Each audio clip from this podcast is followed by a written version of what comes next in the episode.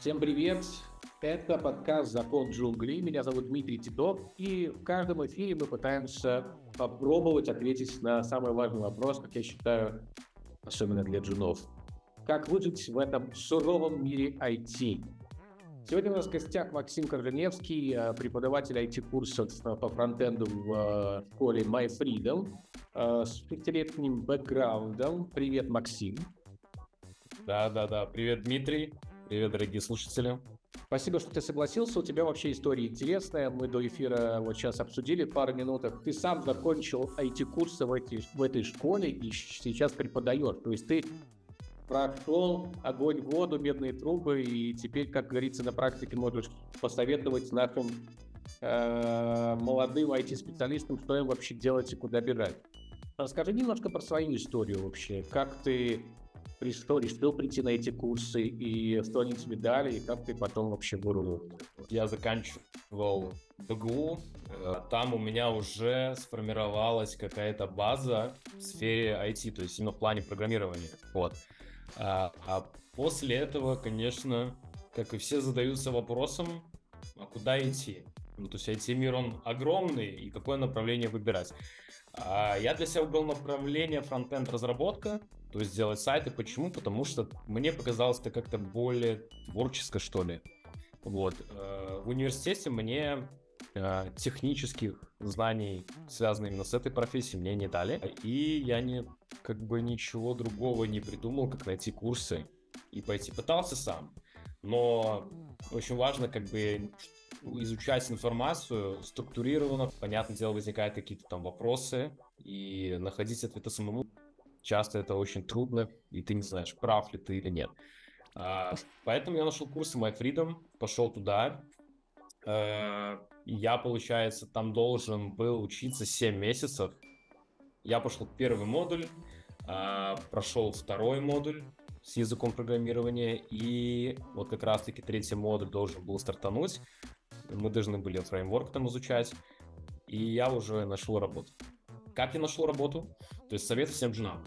Э, очень трудно и практически нереально получить хороший офер, хорошее предложение с высокой зарплатой, например, там в тысячу долларов, две тысячи долларов.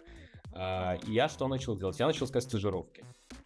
Стажировка это где ты бесплатно приходишь в IT-компанию. Это в мое время это была компания IT Hard очень крупная. Три месяца там бесплатно проработал.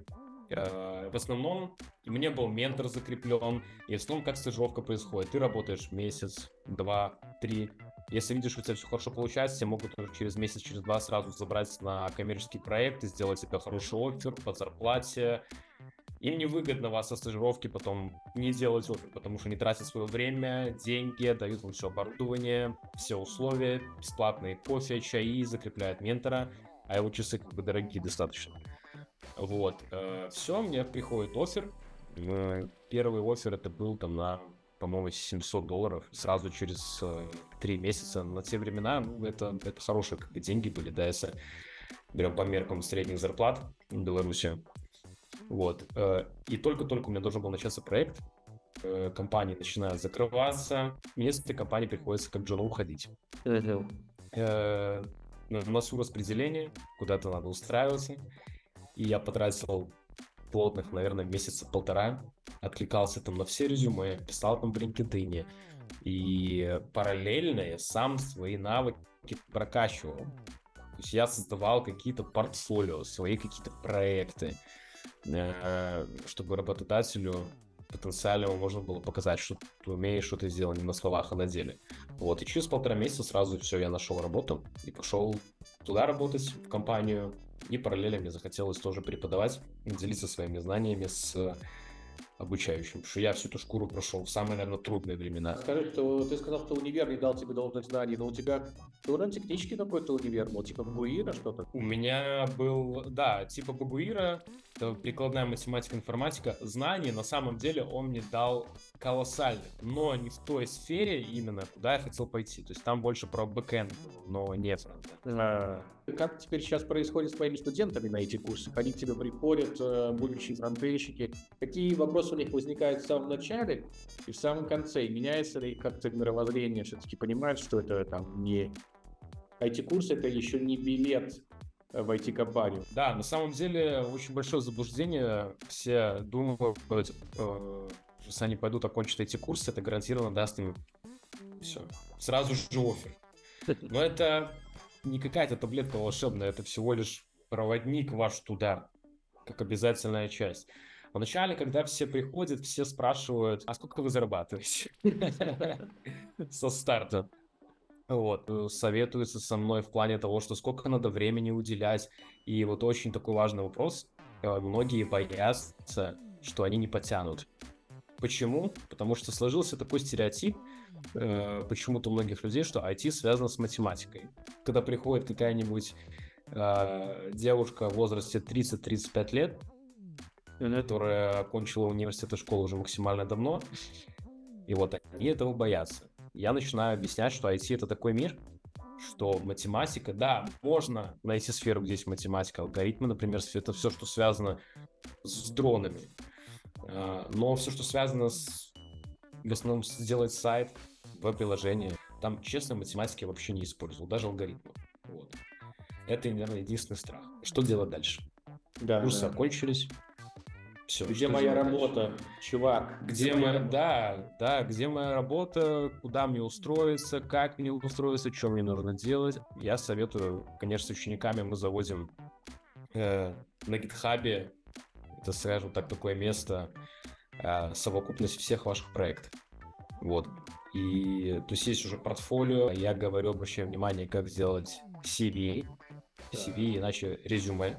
Я говорю, ребят, если вы фронтенд-разработчики, выделяетесь среди всех. Ну зачем вам в Word там это писать э, руками? Возьмите, сверстайте. Вы же фронтенд разработчик. Сделайте себе сайт, который будет ваше CV. А, ну да, логично. Покажите себе, и, в общем-то, все. Да, покажите, что вы умеете. Ты кидаешь ссылку, да, со своим резюме, сделано под мобильное устройство, с iPhone, любой человек может просто посмотреть. Говорю, выделяйтесь. Uh-huh. Выделяйтесь и не забрасывайте. Да. Это только на самом деле начало, и э, надо ваши скиллы прокачивать самостоятельно. Способность к самообучению надо тренировать каждый день. Хотите 20 минут сидите, хотите 8 часов сидите. Это должно быть каждый день. Потому что мозг человека он не может находиться в каком-то состоянии, вот, что ты выучил и стоишь на месте. Нет. Он либо деградирует, либо ты развиваешься. По-другому никак. И лучше маленькими шажочками, но прокачиваясь, прокачиваясь, прокачиваясь. А, все боятся после курсов, что я не потяну работу. Вот я там отучился, все, у меня сейчас проект будет, я же там не разберусь, все. Но тут уже вопрос формирования уверенности, веры в себя, вопрос самооценки, которую, конечно, надо повышать. Первое, надо понять, что неуверенность, страхи — это абсолютно нормально. Без этого вообще никак. Вообще никак. А есть какой-то процент, э, ты считал, какой процент у тебя тогда устраивается сразу после? Большой, маленький совсем? А скажу так, до 2020 года 90% у меня устраивались сразу. Там маленький процент, который сразу офер получал. Там на 400 долларов на первые три месяца, на 300. Но на стажировке, Но... как правило, залетали почти все. Как сейчас дела обстоят? Сейчас дела обстоят. Сейчас трудно. Много компаний поуходило. А, вообще, очень многие мне задают вопрос, Максим, почему, допустим, а, в 2022 году э, как-то было еще нормально работу искать. Почему именно в 23 году, вот, в новом году все так случилось, да, вот именно в этом, где мы сейчас живем. Все заказчики в основном у нас кто? Это Запада. Там очень четкая философия, они продумывают свой бюджет в январе месяце на будущий год. Да, да. Соответственно, в январе они прикинули бюджет и какая ситуация сейчас. Высокие требования, зарплаты ниже, платить готовы меньше. Вот, и много компаний ушло. Мои все равно ученики находят работу.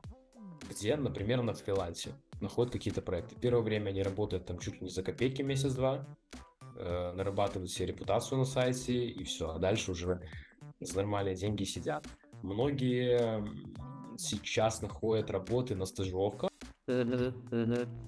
А есть ли возможность э, до сих пор работать на Запад, и, или все больше дверь закрывается? Перспектива на самом деле, я скажу, туманная. Мое мнение, что это все временно. Да. Запад сейчас работать, да, работать можно. Хороших специалистов просят как бы релацироваться, с этим помогают.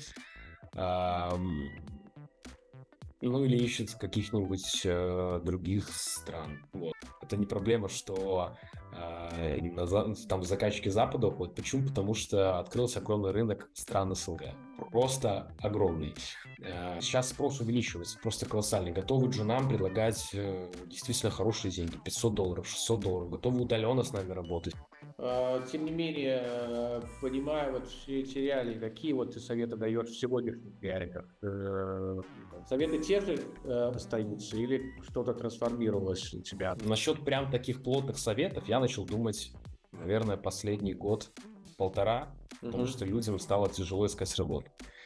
Мои советы заключаются лишь, э, наверное, в одном. Это не терять надежды, и постоянство – это залог успеха. А, Все, кто сидел, то есть, ну, сидит дома, сам занимается, что-то продолжает делать, он найдет работу в любом случае. И здесь, не здесь, удаленно, не удаленно, стажировка, фриланс, это сто процентов человек на работу найдет. Единственная разница, что было тогда и сейчас, это то, что раньше человек тратил на поиск работы неделю, две недели, сейчас он будет тратить на это, допустим, два месяца, три месяца, может быть, пять месяцев, может быть, даже шесть месяцев. А может, и Мгм. Нужно быть к этому готовым. Нужно быть действительно к этому готовым, да. Да. Слушай, давай резюмировать эфир и, может быть, какие-то четкие там пять тезисов приведем, что нужно для того, чтобы э, после IT-курсов все-таки попасть на работу э, в IT-компанию. Первое – это верить в себя. Это первое. Верить в то, что ты найдешь эту работу. Второе – постоянство. Постоянно сидеть дома, что-то делать, читать, куда-то подписываться. Окей. А, Третье, третье, м, тезис будет таков. Искать не сразу офер на хорошие деньги, а искать фриланс или стажировку. И быть готовым бесплатно какое-то время немножко поработать. Я бы, наверное, в конце хотел бы развеять еще один стереотип и дать один совет по поиску работы. Первый стереотип перед тем, как люди идут э, на эти курсы. Они думают, что все это из области инфо-цыганства. Могу сказать лишь одно. Программирование – это технические знания, как математика, как русский язык, как английский язык. Вы идете туда конкретно за знаниями. То есть никакой речи про инфо-цыганство здесь быть не может. Четкие знания у вас в голове. Потом этими знаниями ты идешь в компанию, их проверяют, а, и лайфхак по поиску работы. А, Многие ищут работу на работа бай и нажимают там откликнуться, откликнуться, откликнуться. Бывает так, что на одну вакансию 980 откликов. А, Совет будет такой, лайфхак. Нашел компанию, все понравилось. Да, конечно, откликнулся. Но потом ты заходишь в LinkedIn, обязательно иметь LinkedIn, обязательно. Найти эту компанию, посмотреть, кто там работает, и прямо через LinkedIn написать «Здравствуйте, понравилась ваша компания», подчеркнуть преимущество, почему эти компании это понравилось, и предложить свою кандидатуру. Это будет намного эффективнее, нежели откликаться на работу бай, где 980 человек. Точечно, Это лайфхак. точечно, прямо, в общем-то, подходить к делу, не закидывать и ждать, пока к тебе придут, да? А, Да, да, да. действовать, э, встречаться с рекрутером э, и так далее. Окей, давай на, а, на этом сегодня и подведем э, такой итог, что каким бы сложным рынок не был, э, всегда есть возможность устроиться на работу. Успех обязательно придет к тем, кто двигается и постоянно обучается. Спасибо тебе, Максим. Э, Пожалуйста. а, Это был подкаст э, «Закон джунглей». Выживут только айтишники. Всем спасибо.